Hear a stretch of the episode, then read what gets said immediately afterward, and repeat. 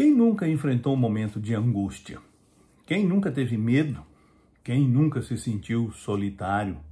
Todos nós estamos sujeitos a estas sensações, mas não podemos nos deixar dominar por elas.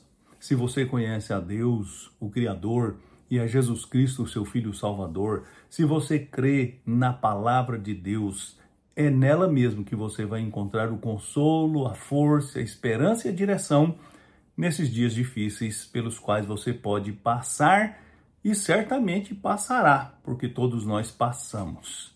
Por isso a Escritura Sagrada deve ser sua companhia diária, e nela você encontrará não só a instrução, como também o testemunho de servos de Deus que, como você, enfrentaram a dificuldade e no Senhor encontraram as forças para seguir em frente.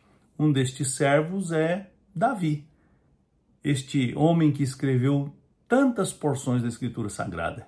E em uma delas, o Salmo 31, no verso 24, depois de suplicar a Deus que viesse socorrê-lo, ele termina o salmo fazendo uma conclamação, assim no verso 24. Sejam fortes e corajosos, todos vocês que esperam no Senhor. E por que os que esperam no Senhor devem ser fortes e corajosos? Porque sabem que o Senhor sempre vem em socorro daqueles que esperam nele, que confiam nele, que conhecem a ele e a sua palavra e a Jesus Cristo, o seu Filho. Então, se você está passando por um momento difícil, você não está sozinho.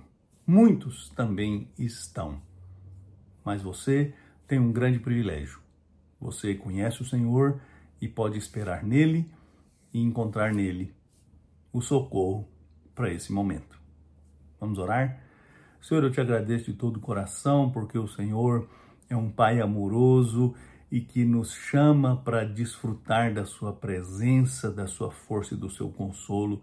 Dá-nos a graça de encontrar em Ti a força e a coragem de que precisamos hoje.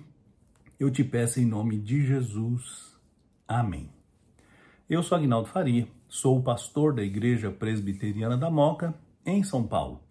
Mensagens como esta podem fazer parte da sua vida Basta que você se inscreva no nosso canal e Deus falará ao seu coração através da sua palavra.